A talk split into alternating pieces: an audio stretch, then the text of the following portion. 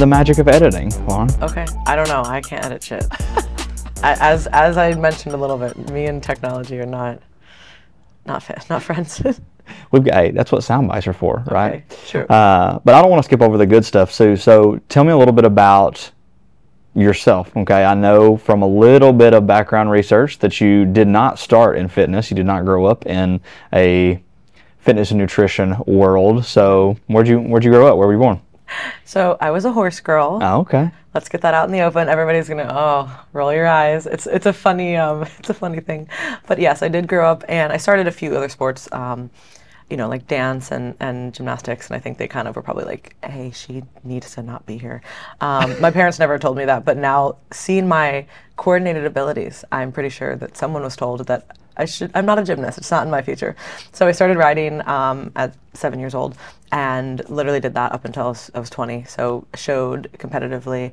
Um, anybody who listening who knows it's like the hunter jumpers, equitation, all that. So I used to do like patterns and jumping over things and, and, and all that. Um, so it was a huge part of my life, a huge part of my uh, just upbringing in general. What's going on, Hidden Summit fam? Kevin Valance here, and I wanted to take a moment to show Justin and Laurin the magic of editing because there was a little technical difficulty, and I'm going to slice that up so you guys can listen to the rest of this episode. In the meantime, since I have your attention, I just want to ask you one thing. If you find this episode of value, I ask that you share it with one person because the truth is, if we can help you with this episode, there's a chance that we can help someone else. The next thing that I want you to do, just if you're into it, go into the free Hidden Summit group. We present value like this every single day with live calls, cheat sheets, and guides to help you get to where you want to go, body and mind. Plus, You'll never have to do it alone. I truly believe it's the best community on the planet, the most positive and uplifting community that you'll ever be a part of. So go to stan.store slash hidden summit and get over to the hidden summit group on Facebook today. So let's, I, want to start from back from where you were talking about in your presentation because it is fresh and because we did have some good thoughts on it. So we'll, uh, we'll recount those a little bit. So talking about do you trust yourself? And you talked a little bit about from the presentation standpoint, and you talked about it a little bit from the mindset standpoint when it comes to uh, fitness and nutrition and, and coaching clients. So tell me a little bit about trusting yourself, how you got to that conclusion. Yeah, so what I started to realize is that most people have issues with food and their relationship with it because they don't trust themselves. And there's a lot of reasons why someone wouldn't trust themselves, right? Um, whether it's just bad dieting practices or constant yo yo dieting or the societal or social media type messages or you know they had a bad one-on-one interaction with you know a partner or a family member whatever it might be there's a lot of reasons why someone wouldn't trust themselves in terms of, of food and how they're viewing it especially if they found something that works, a lot of times people will cling so mm. tightly to that. And that was one of the things I was touching on in the presentation in terms of um, dietary flexibility and being really, really rigid. A lot of people get rigid with things because they're like, I finally found something that worked. Like, I've hit my goal. Like, I look a certain way, or I feel better, or I'm this or that. And it's understandable. Um, but things are often not a problem until they are. Mm. Right? Totally agree. And at some point, it was serving you but then at another point, a later point, it no longer was. And the issue becomes when it's no longer serving you and you continue to stay in that. So that's really where we have to revamp and constantly reassess ourselves to be like, is this the right approach? Um, and that's one of the great things about coaching is you have this one-on-one relationship. And oftentimes people thinking are thinking that there's like this huge, like week to week changes and this this big. Like, no, no, no. It's literally these like tiny micro adjustments that you're making every week, and you're creating this story and you're watching it unfold with clients. Where you're saying, hey, let's try this, and over the next few weeks, we're going to gauge how you're responding, and then we can make a more informed decision and a pivot better instead of saying, hey, do this, don't do that.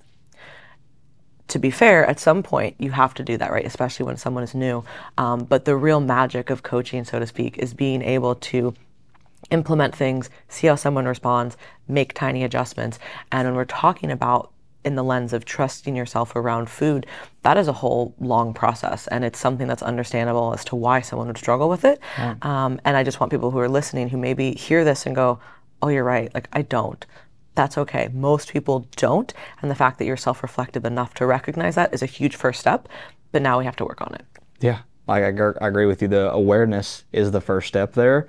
And you just saying, like you just coming out and saying, Well, one of the main problems is you don't trust yourself, or like somebody coming to that uh, to that uh, conclusion comes back to, okay, well, you just need to trust yourself more.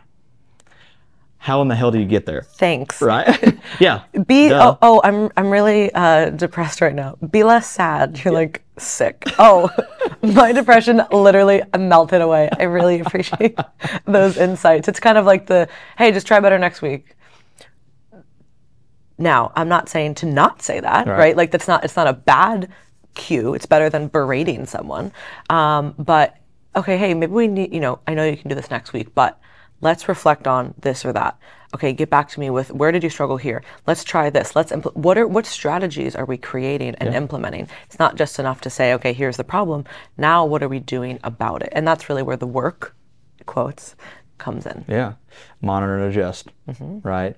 And I think that's a beautiful. The beautiful part about working with clients is there's really no right answer when it comes to, like, if you were coaching me and I was coaching you, we would have totally different approaches because we started. You know, we grew up differently, Mm-hmm. different sexes, we like different foods. You know, whatever the case may be. So speaking of how we grew up. I want you to take me back to a little bit of the beginning. Mm-hmm. Uh, where are you from, and how did you get? Uh, like, how did we get here today? I know it's a big question, but Yeah, so I grew up outside of Fort Lauderdale area, so down in South Florida, and I grew up riding horses. So I did uh, hunter jumpers uh, in that whole world. So anybody who's familiar, it's like when when people are jumping over the obstacles and, and that kind of stuff. So I was a horse girl. Um, started riding at the age of seven and did that competitively all the way up until about college, and um, it was such a huge part of my life in terms of not only the community that I had um, and just like the love I had for the sport, but just the things that I learned and like the discipline. And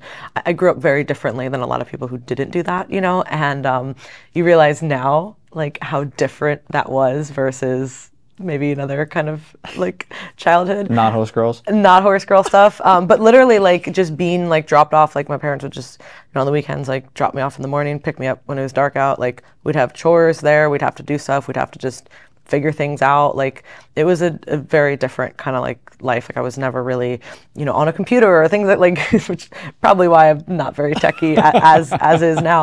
Um, Different times. different well, different times but just in general like i was just always doing something. I always had like responsibility um, and a sense of, of taking care of something. And uh, so it was it was great. I absolutely loved it. And I hadn't ridden in like 10 years and then I, I, I actually got to ride last year and it was so fun. Not like, like, like on a trip, like, you know, oh, I went on a trail ride in Hawaii, like not like that, like actually ride, you know, and my friend um, has a, has a dressage horse and um, I was like, she's like, oh, come ride. And I was like, okay, I'm, I'm, I'm going to take you up on that.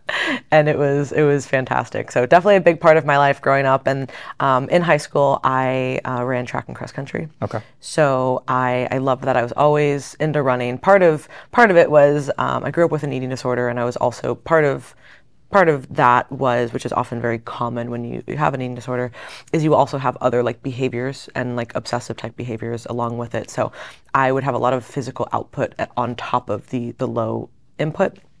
Um, so I was always like running, and I like I loved running, but it was partly you know because I wanted to expend more energy. Right. Um, and I, but I also genuinely did love running. So when I got to high school, I was like, I'm, you know, I was pretty good. Like I, I'm definitely built to be a runner, like hands down. Like lifting weights, jujitsu, anything athletic. Like no, me long distance, like running, I'm built for it. What did you run?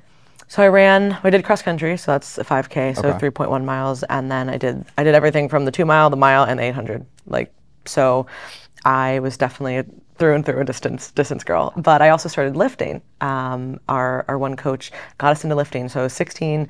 Did I remember literally remember doing RDL uh, not RDLs uh, good mornings with like the bar, um, getting stapled with like a bench press, like you know like just all that kind of stuff, right? And I just loved it. Um, I started talk about psycho. So I was riding, I was running, um, and then on the weekends I would go to the gym, and I would take spin classes, and I would lift, and like like I just was always doing stuff, and um, so started lifting, and I always had a lot of injuries. Even though I'm good at running, um, my body is is doesn't really tolerate it very well in terms of like the mileage. I was always hurt. So I was always doing cross training. I was always doing some like weird shit to like try to like keep up my capacity. Right. Um, which looking back was actually probably not the, the worst idea, but um, I really knew that I loved lifting and I was like, I'm just excited for like season to be over so I can like lift more and graduated high school and got my personal training certification, started training people, started lifting more.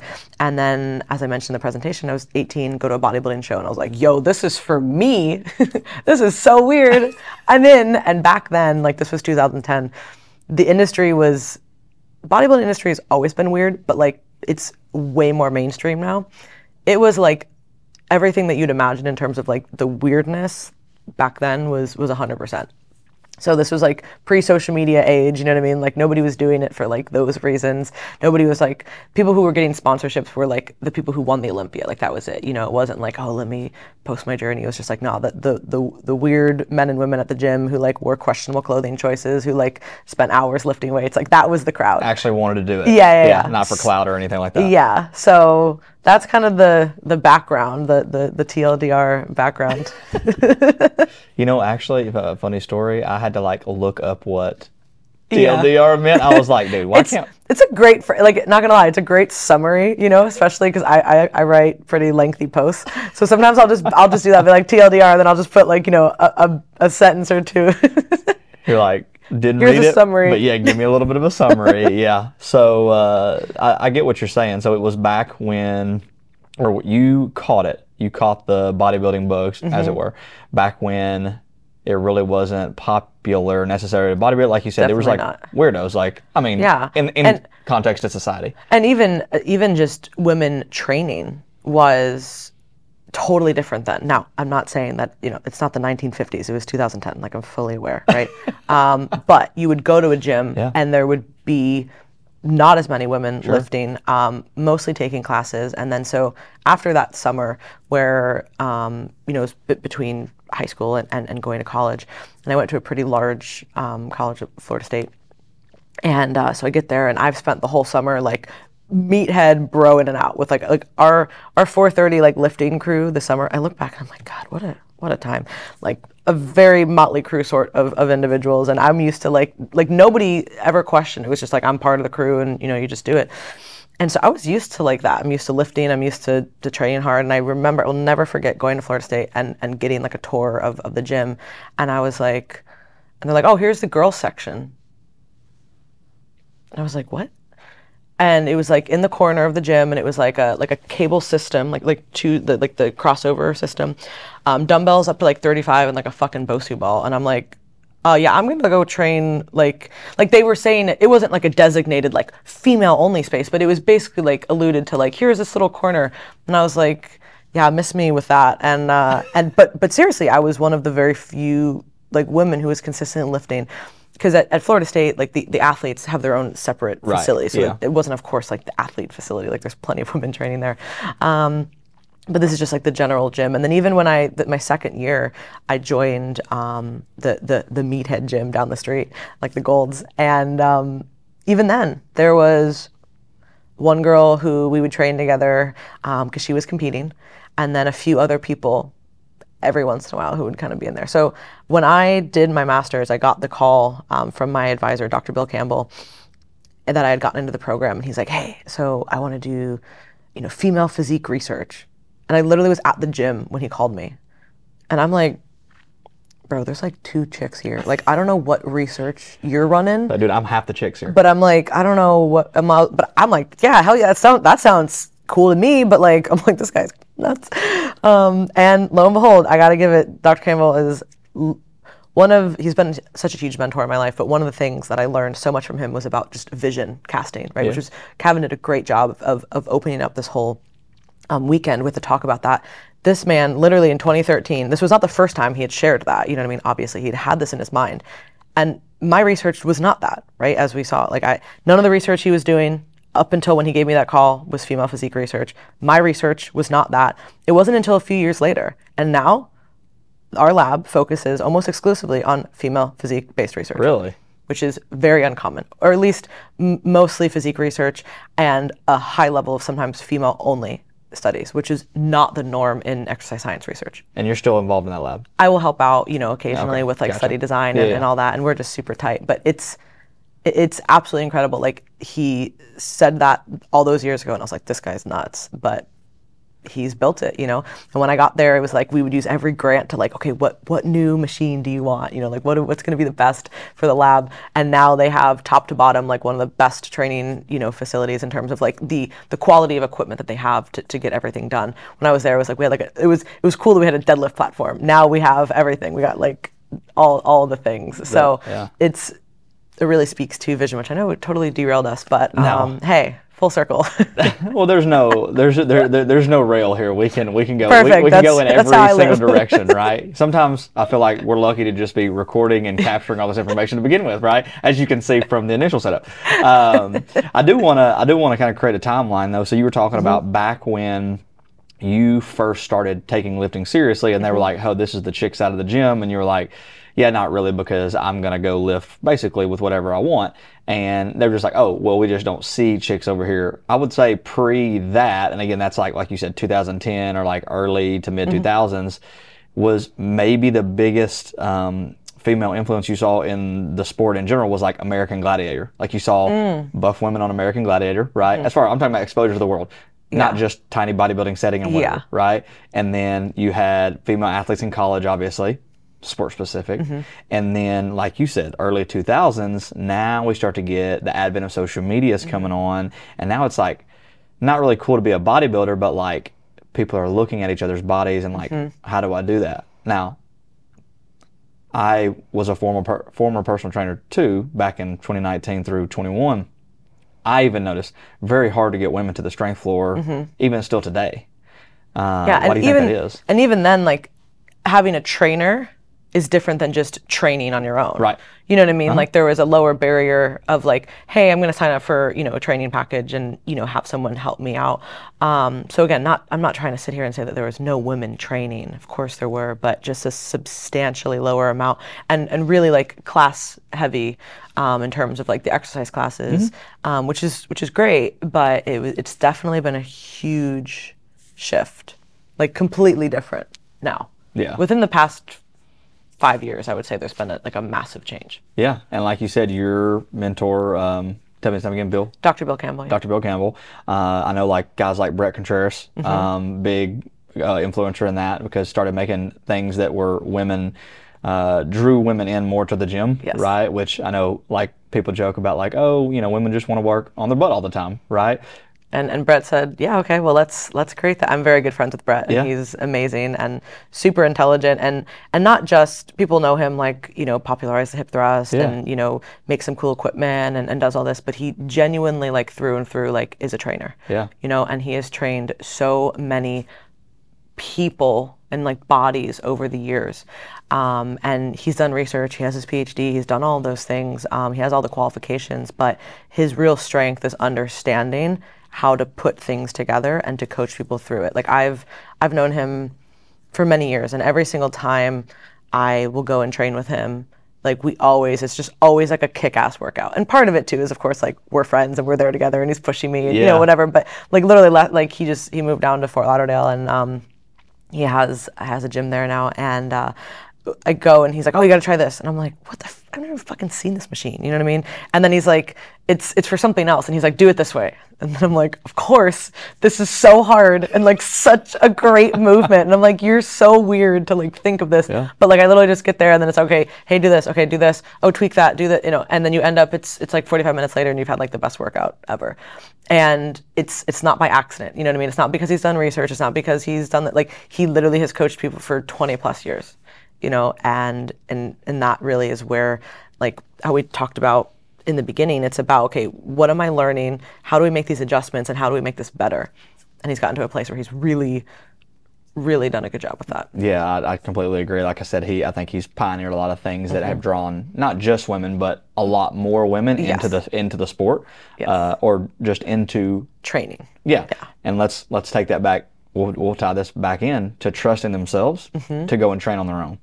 Yes. And that is a huge thing in terms of, of confidence, right? A lot of people just don't have confidence um, in themselves in general, but especially when it comes to training. And I think that it's really useful to have periods of time where you do have, um, you know, some type of programming, whether it's just like a general program or something that's super customized, or even you know one-on-one training with people, because you really just start to learn like, okay, like what is working for me, what isn't, and you know, obviously we can we can sit here and debate, you know, oh, is this is this program better? Is this optimal? Is this what? When someone is first developing that confidence, it's really important to have like a guiding point, you right. know, hey, what should I be doing? And then over time, as you learn more from, you know, resources like podcasts and, and books and, and, and different things like that, um, and being exposed to people who are putting out good information and seeing, okay, what are what is a good training program? Like what makes me feel good? And reflecting on what work, what is working for me then you can start to create like better and optimal and best for you. Um, but just having a plan and having someone there who you know either from a virtual setting or in person is so important to developing that confidence. Because um, if you go in and you're like, yeah, well, I see, um, you know, so and so squatting a lot on social media. Yeah. Let me go try that. And then it's like a fucking disaster because obviously squatting is incredibly hard and it takes a lot of, you know, effort. And, you know, you can't just expect to look at you know a world record power lifter and see what they're squatting for reps and be like oh I'll, i can i can do that. Yeah. um, but it's become so common to see that you know those those messages on on social media. Um, and then you try it a few times and you're like oh i'm not i'm not getting it. Like maybe i'm what something's wrong with me. Going back to my talk when we're talking about adding in diet flexibility and adding in these untracked meals it's something I, I discuss a lot because it's super important but a lot of people really struggle with them. Yeah. It's not easy, and people think, "Oh, I'm doing it wrong." It's like, no, like this is this is it, you know. Um, and we can talk about this with emotions too. People think, "Oh, I'm having like a sad emotion or a negative emotion. Sh- something's wrong." No, you. That's a, the human experience. Right. Like now, we don't want to be constantly in negative emotions and building on top of those like over and over, and that's like the, the life that you're living. Okay, no, we need to take a pause. But this idea that's being sold that like you should never feel anxious or depressed or anything like that is, is completely false and it's setting people up for failure. I completely agree with that. My my thing with most of my clients is as long as you don't quit, you can't fail, mm-hmm. right? You you really cannot fuck this up. As long as you don't quit, you cannot fuck this up, right? Because like just like you said, you're going to make mistakes. You're going to come back and you're going to try it again. So as long as you're not quitting and you're giving consistent effort and you're listening, taking feedback, like monitoring, adjusting, like we talked about, mm-hmm. then you can always make this better. And so tying it back toward like you talking about giving uh, people, all people, to to go and train and and trust themselves and give themselves confidence. Where does your confidence come from? Because hmm. you have a pretty big following on social media, right? You are, I would say, a leader in the industry for coaches um, and women in strength training in general, right? And you know, I, I, obviously admire a lot of your stuff, and I'm not a woman. Uh, so where does that? Where, where do you get that from? Well, first, I really appreciate that. Um, I would say so, and this has actually changed over time, and this is um, something that's a constant work in progress. Mm-hmm. So, for myself, I was a, I'm a very driven person. I'm a very um, goal-oriented person, and for a lot of things in my life, it was like, okay, here's the next thing. Let me check this. Let me, okay, did this. Okay, what's next? what's next? What's next? And I always was pretty successful in terms of, of school.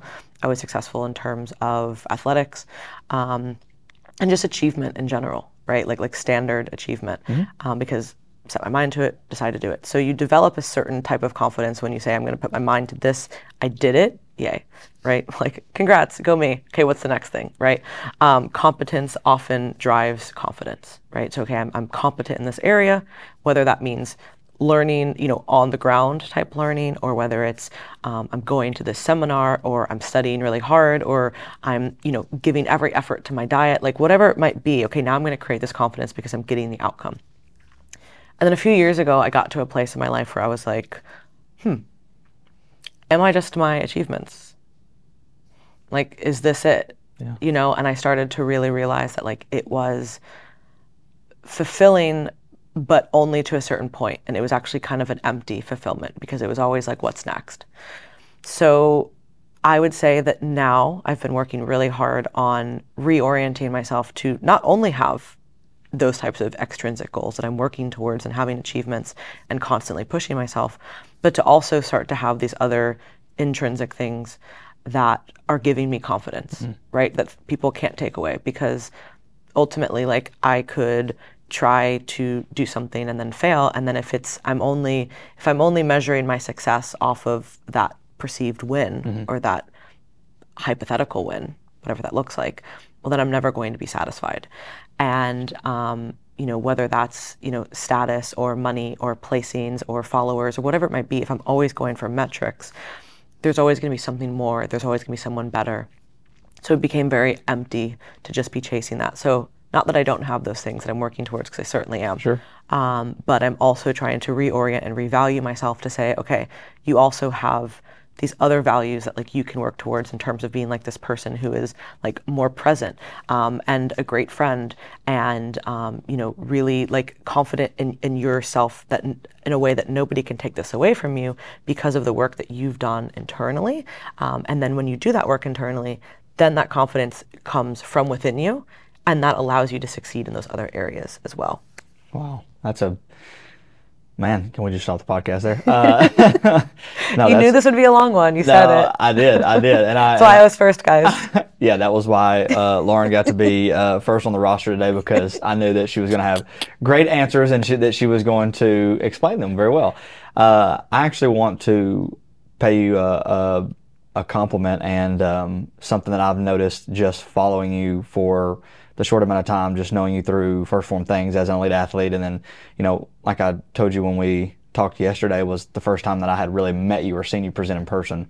Um, was got to be going on like six years ago now or something like that. five or six years And you talk about your confidence coming from you stopped, you started finding your identity in things that weren't your business, your social, your body, right? Not that those things aren't important to you, but you started finding a little bit more identity in how you relate to people and how you relate to yourself.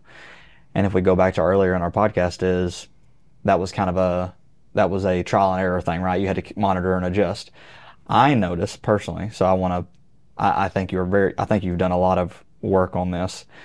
That since I since I remember talking to you, seeing you speak last time, and watching you speak on your own podcast on YouTube, and um, watching you speak on there today, that you have a calm assertiveness even though your true personality or like how I know you is a very bubbly individual, right? Who can talk real fast and get really excited, right? Right? And, and I'm because I'm very much the same way. I can get really excited and talk, and I don't want you to miss the point that I'm why I'm so um, passionate about XYZ thing, like you are about coaching and nutrition, the things that you presented up there today. And so um, I think you have a real gift in that you have figured out and you're constantly working on how to work on yourself internally so that what you are saying isn't missed because of how fast you talk or how excited you are about it, right? I think you bring a calm assertiveness to your presentation and to your podcast. And uh,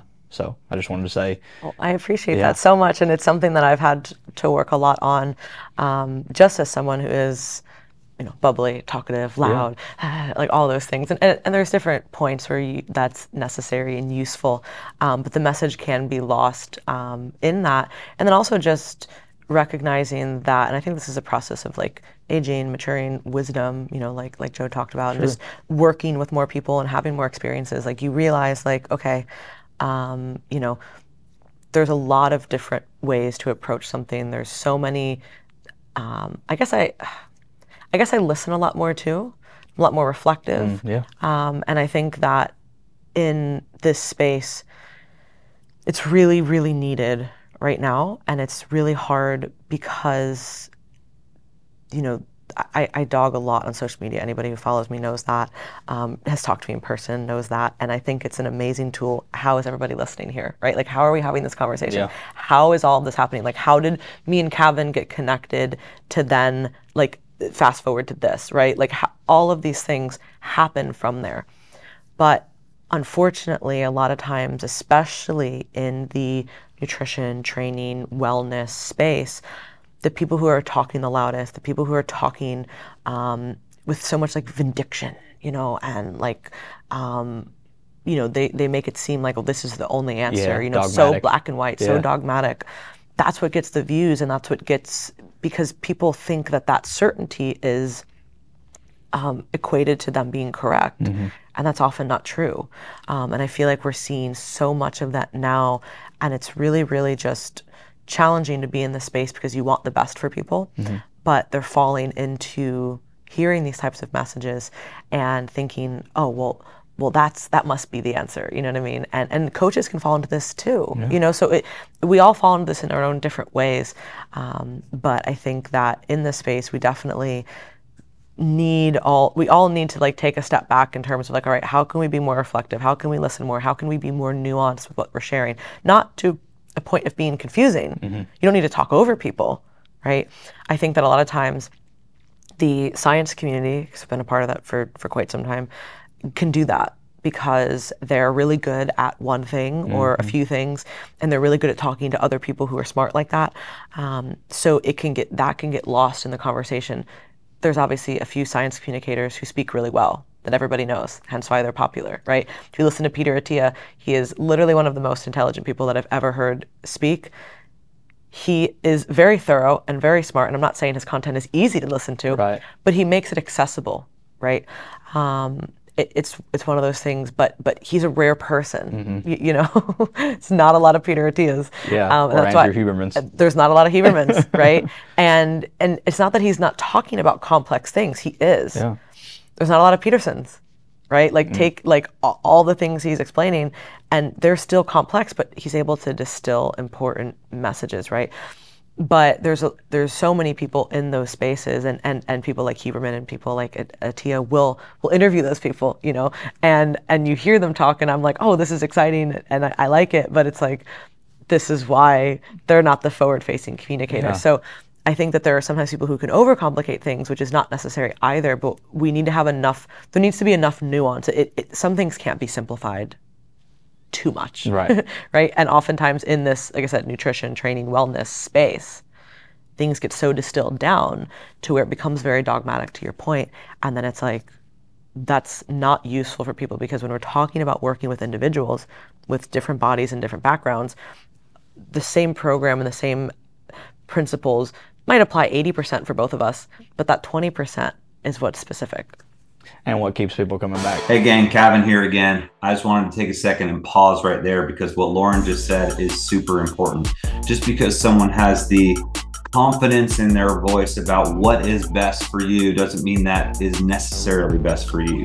Each and every single one of you is different. And what we have decided to do at Hidden Summit is utilize your information to cater to your needs, meaning that I'm different than you, and you're different than Justin, and Justin's different than Laurin. So we're all going to go down different paths that go beyond what our goals are, right? It may not work for me, what works for you, and vice versa. So what we've done at Hidden Summit is created a metabolic stress blueprint so we can see what is causing you stress and inflammation in your life and then based off of your results and the severity of those results take on what is primary secondary and tertiary to map out a course of action based on you your results and your goals so we can see optimal and sustainable results sooner rather than later so if you're interested in finding out what's going on with you from the inside out i highly encourage you to take our free metabolic stress blueprint today uh, going to stand.store slash hidden summit and then you can book a call to get on with justin or myself and we can go over the results with you and discuss what your plan might look like You're too, right? So to your point, and I think you've done this really well in the space is you've studied so far into the academic realm and you got really like in the weeds and nerdy about it and very specific about what you wanted to do. Uh, which I appreciate that part because that's that speaks to me as well. But you've also in your presentation, very easy to see, brought it back to how does this relate to the mom who's got two kids and she really doesn't care what a macro is, but she just cares about why she can't seem to stop reaching for, you know, insert food weakness here, mm-hmm. right, or like problem food here when her, um, you know, when her when her kids are giving her fits or whatever, mm-hmm. right? And so it's taking what we know from the the Dr. Bill Campbell's of the world Yep. and applying it to, you know, how we refer to as like soccer mom Susie, mm-hmm. right? Yeah, and that's that's what true evidence-based coaching is. And a few years ago, when the that that phrase became really popular, right, to say you were an evidence-based coach, Yeah. Kind of going back to you know when I when I talked in the presentation, like going back to that like 2013, 2014 era, when you said you were an evidence-based coach, that basically meant that you were using macro tracking versus a meal plan, mm. and you were using more scientifically based things like tracking macros, which, mind you, there was no science about that, but that was the science crowd. And you were also using things like progressive overload. Like there was this very distinct split, like yeah. of the bros of like this works for me. It's a meal plan. Train till you feel it. Kill yourself every session. Versus the um, the other crowd, the, the more science IFYM crowd, um, which largely was in like the natural bodybuilding world. That's where it like sparked out of. Um, all right, yeah, we're going to do things like progressive overload. We're going to do the big three, which is like the powerlifting moves. We're going to track macros. We're going to do these things that are very, very um, specific, right? Yeah. So notice how the other side was was more like intuitive and feeling, and the side was very numbers based. And both of them work, but both of those extremes were like to a fault. Yeah. Right. So evidence based coaching now I would say, really needs to be okay, we're looking at new and old literature, right? Some of the best papers came out like many years ago, decades ago, um, but new and, and old literature, taking experience, right? Like part of evidence based coaching is experience, mm-hmm. it's not throwing that out the window. Um, and then like coach client centered communication. Like what's actually happening here? Yeah. Again, not just what's optimal, because what, what's optimal means nothing if the client is not able to actually adhere or do that. Um, so a lot of times, again, this is, and I tried to make this point, and I probably should have gone a little bit deeper into it on the talk, but um, where we're getting the messaging is really important mm. because a lot of people will um, share, like like I mentioned, the the intuitive eating, right? People who are sharing this message that tracking macros is bad for you, um, that you're going to have a, an eating disorder, and that you don't know how to regulate yourself, and, and this and that, and you should do intuitive eating not everybody, I'm not saying, of course, I'm not making these blanket statements, but many people who are sharing this message are people who've tracked their food for 5, 10, 15 years. You couldn't tell me, like me intuitively eating is very different than somebody who's intuitively eating who's never tracked their food intake before. Absolutely. So if we're looking at that messaging, that's that's a correct message for the macro tracker who's super neurotic and, and can't step away from their food scale. That's a good message. The message is not appropriate for someone who doesn't have that knowledge, right? So the same thing um, goes for when we're talking about the optimal discussion, right? We see a lot of um, whether they're science educators or you know influencers who, who or whatever it might be, or athletes who are applying that lens of what is optimal to an athlete and they're sharing that information without sharing the nuance and the context behind it. And then someone who's been training for three weeks is like, oh, I need to periodize this perfectly and have this rest. It's like, whoa, whoa, whoa. Have we consistently gone to the gym the amount of days that we said that we were going to? I need a, I need a program that's going to be based around my cycle. Have we consistently gone to the gym yet? Which I wouldn't recommend doing that anyway, but that's a different discussion for a different topic. And I can tell you the perfect person for that interview um, if you're interested. But in any case, that's a, that's a great example of, of social media taking something out of yeah, context. I agree. Um, cycle syncing for training and all that. it's in any case, we won't derail there. But but the, the point is, when someone is sharing that information, we need to be. It's relevant to who are we talking to? Are we talking to a powerlifter who's peaking for a competition, mm-hmm. or are we talking to somebody who is a physique athlete or someone who is just starting out? Completely different conversations. So we have to be able to discern um, a little bit better, and that's where again evidence-based coaching comes into play, where it's relevant literature, experience, and then coach and client communication is at the center of that. Yeah, I agree with you. Like I said, it's kind of like its own little ecosystem. And when you talk about evidence based, it's like you have to have your own evidence too. Mm-hmm. Like, have you worked with somebody who this has worked before, mm-hmm. or you've seen this that this has worked? Um, I think the best way to describe what you're talking about is contextually relevant information. Mm-hmm. And the best way I've ever heard this described, or a way that you might relate to it, because I also do Brazilian Jiu Jitsu as you um, put on stage. Um, um, listened to a podcast with Rener Gracie, and he said the reason why a lot of women specifically don't stay in there is because they don't feel the contextual relevance. Like they're in here rolling with these big dudes and like people who want to compete. But if Laurin walks in there, all she wants to do is really learn self defense, mm-hmm. right? And she's not interested in competing. That's not contextually relevant to her. So how do you make this relevant to what she wants to do and it's approachable from different angles right so that's kind of what it reminds me of as far as like you being i'm also a beginner so i mean i'm a white belt as well so it's it's I'm a blue belt, but oh dang okay well shoot i guess, I, did, I guess I didn't do my research I'm better basically a white belt now because I haven't trained, but I did get my blue belt. that's so. awesome so how many years did you Two years. i mean so it took you two years to get to the blue belt Um, and my amazing. school was very um, like traditional, very like self-defense based. So a lot of my blue belt testing was that. I'm not over here like doing heel hooks on people. Like I'm not one of those. Like it wasn't that kind of a school. Um, obviously, every blue belt is different, but from the traditional kind of you know Gracie training, that, Yeah. that was um, h- how we did all that. So yeah, it was amazing. I love it so much. Um, and and I would say um, I, I do love that point because it is you know, and that that speaks to finding the type of school that you need like in the in the jiu-jitsu context right? If i were to go to like a cutthroat competition gym yeah. that would not be relevant for me right? Because i mean i have competed. I did i did compete once.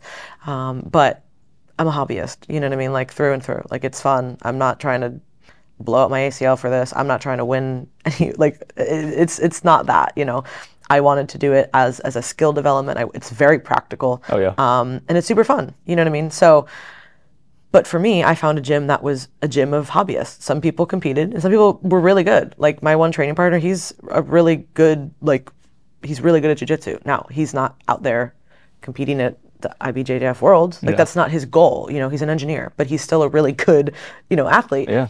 Um, but I would go in there, and he would be able, like, he would roll with people, and you know, they like high level guys, and, and, and do all that but then he would also be like, you know, teach my dipshit ass like how to do stuff, and, and we'd have fun, you know. So it was always fun. But if it's the same thing for like a community or or or, or working with someone, right, or, or listening to information and extracting information, how is this relevant to you, right?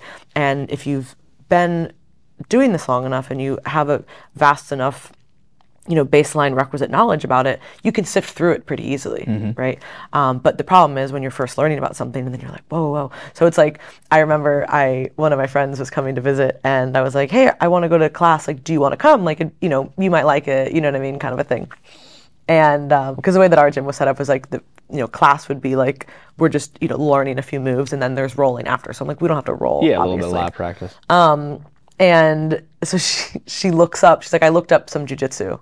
I was like, on YouTube, and it was like, you know, Gordon Ryan competing, and I'm like, bro, we're. Not, she's like, I don't think I. Can. I'm like, we're not doing that. You know what I mean? Or you, it was something so extreme like that.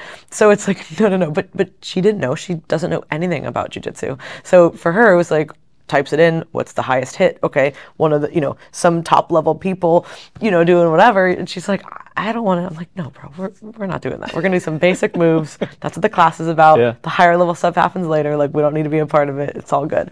Um, but to be fair like using that same lens if someone is just getting into something and they're seeing someone who is well intentioned but is talking about like what's optimal in terms of you know xyz whatever it might be like supplementation or or you know training protocol or, or whatever and then they're like, oh, "Fuck, is this what I need to do?" O- okay, should I should I try it? Should I should I do it? Or it's so high level that they try it for a little bit, but they're not they're not quite there yet. Yeah. You know, um, so I think that just making information contextually important and relevant um, and, and nuanced enough, like simple, but not too simple. And I think that that kind of rounds out like my my feelings on that whole kind of realm. sure. Yeah, and I think you do a great job of it on your on your own social. I, I do want to get into some um, more fun questions though. Ooh, So I got one for you. Fun. If you came with a warning label, what would it be? Jesus. These kind of fun questions. you know? it's like, you know, when you like start a new class and then everybody's like, say this, and you're just like literally sweating.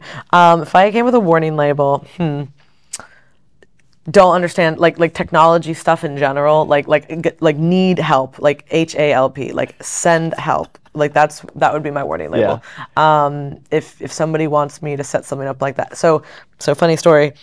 These uh, Rode mics.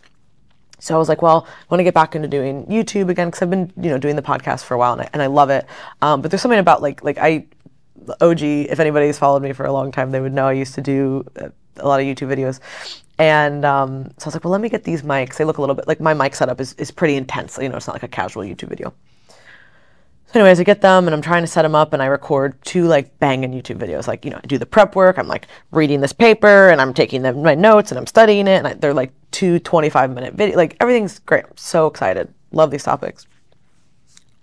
I go to upload it, no sound. Okay. Sick. And I'm like, there's there's no way I can like there's literally like it recorded with no sound, right? Because the thing was plugged in and then like it's not like I could I could change that. I'm like, okay. So I'm watching uh, you know, YouTube tutorials. I'm reading online, which mind you, Rode, if you're listening, which you're not, y'all's like information is is horrendous. Step it up. Step it up. So I called the people who I bought it from, Sweetwater. Some they're awesome. Sweetwater, I think it's like they they sell like um, audio equipment type Online? stuff. Yeah, Gotcha. fantastic. Shout out to them. Guy was really helpful when I was buying it, and then I was like, let me just call it because like they actually have like real people who like work there. So I'm waiting on on on the, and the guy finally gets the customer service guy. I'm like almost too embarrassed. He was like, okay, so do this and this, and I was like, yeah, okay, yeah, now. And he's like, were they turned on when when you did that? And I was like, I, you know, maybe I didn't I didn't see this. The la- does this mean it's on now? Because I didn't see this the last time. He's like, yeah, it wasn't it wasn't turned on, and I was like, oh. I'm just gonna see myself out. it's like, yo, you didn't even turn on the. m- So yeah, send help, Yeah. Send IT help specifically. please.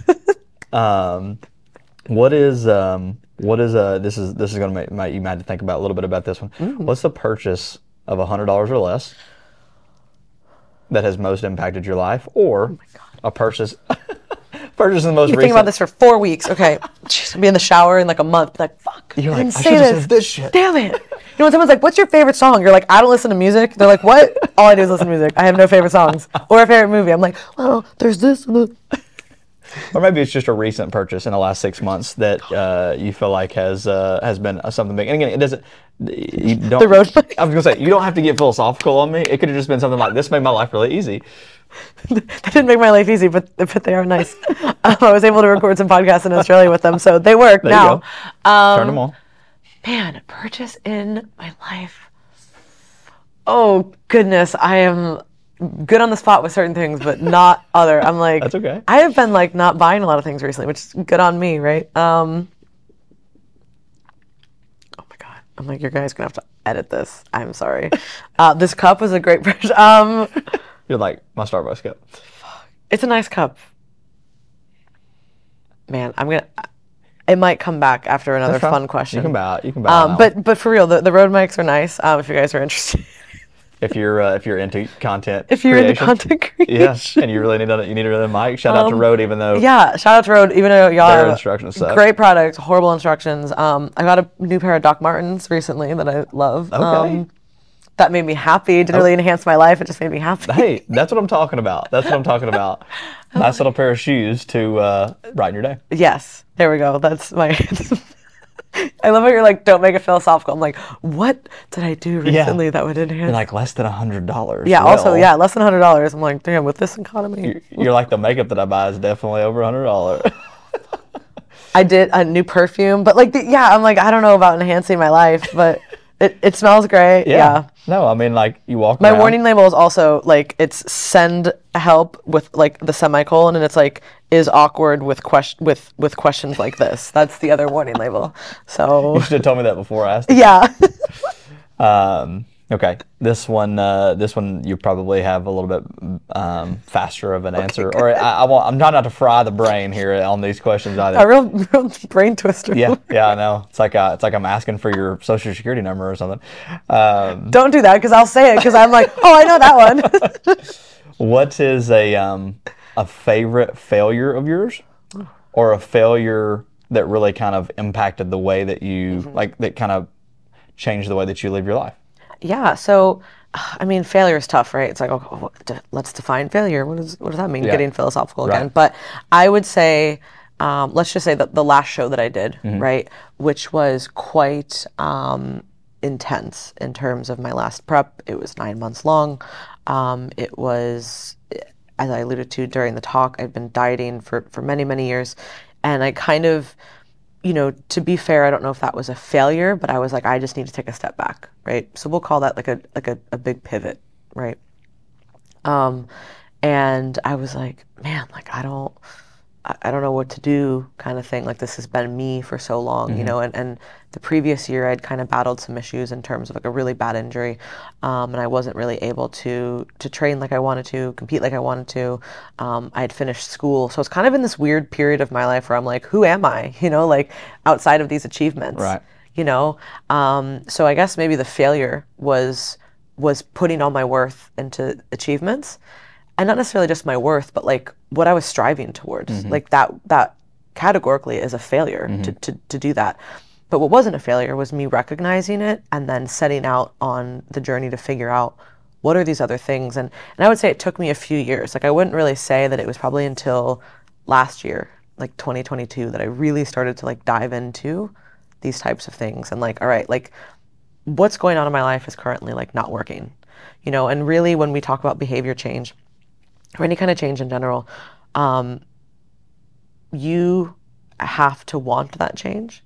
And oftentimes even even if people around you are you have the best coaches and the best mentors and the best support system and, and the whole all the great systems you still have to go through those those hard periods yourself and that kind of like rock bottom moment proverbially for yourself before you can really make that change. Like things have to be bad enough before you make a change. Because if they're bad but not bad enough you can kind of cope and you can create another coping mechanism and you can kind of divert your attention. You can kind of push that under the rug Yeah. you know? So things finally got to like the the boiling point i guess you could say so to speak um, and that's really when i kind of started um, making those changes. So it's it, it's not really a direct thing right i'm not gonna obviously there's been other failures in my life but i would say an impactful one to share Yeah.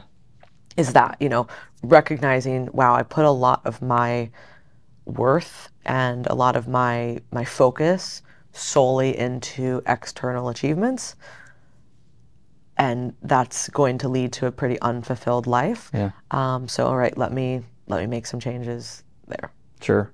Yeah, and again, like you said, during your end of your competitive career, I'm sure there were things going on in the background, whether it was, like you said, the way that you were spending your money, relationships you had going on, whatever that were taking a little bit of a dive mm-hmm. because of your external motivation to succeed, and then you mm-hmm. were like, "This is not what I want to do." yeah, this isn't just it. Yeah. You know, so I think it's those times, like, I don't think that, you know, when we think of failures, like, it doesn't just have to be, sometimes there's things that you're like, I tried this and I didn't, I didn't get in, or I didn't get it, or I, I lost, or whatever it might be.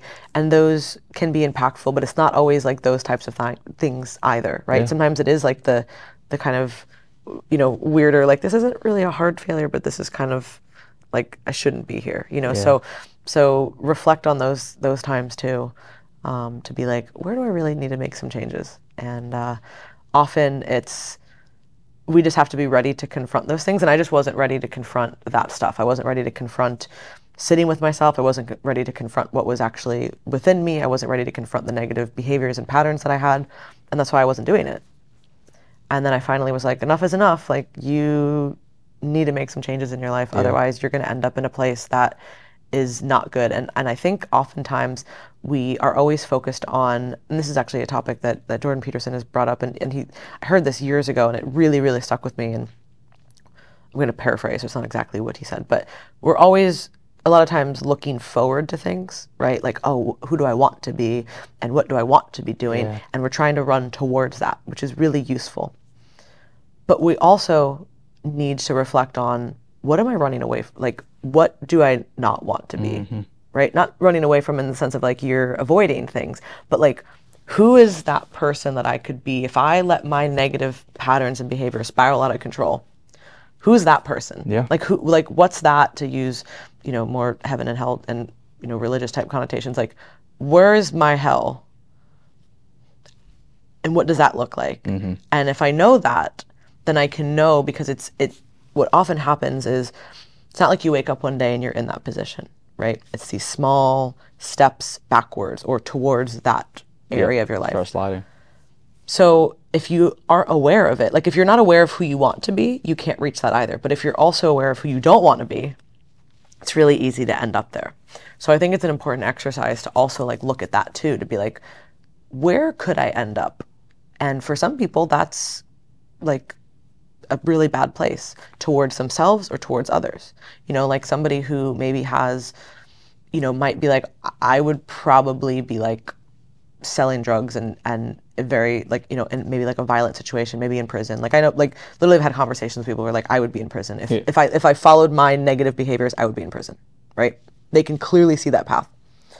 And it's not like a far path. It's like three and a half steps the other way and i could be here. Mm-hmm.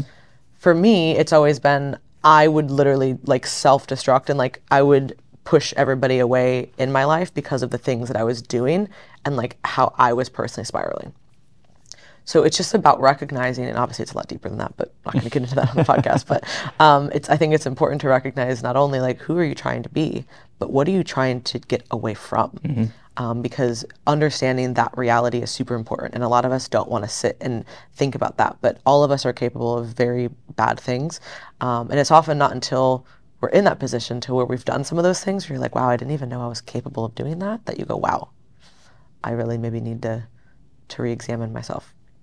I love that. I love that. And I think you have a, as I said earlier, you have a gift or you're developing a gift that was already there for taking that awareness piece and bringing it into your message uh, to where, like you just explained, is there's a lot more behind this than mm-hmm. just the food you should, the food that you should eat, or the food you want to eat versus what you don't want to eat, or what's going to get you to your goals and nutrient dense and all that. But what is going on between the ears mm-hmm. that is driving you towards something you want or towards something that you don't want. Mm-hmm. Um, so, like I said, I appreciate your time today. Yeah, Um, no, I love these questions. Minus the hundred dollar question, I could answer. I can I can philosophize all day long, but hun- what's a hundred dollar purchase? Yeah. I'm like, uh, coffee. there you go. Hey, it made your made your day better today.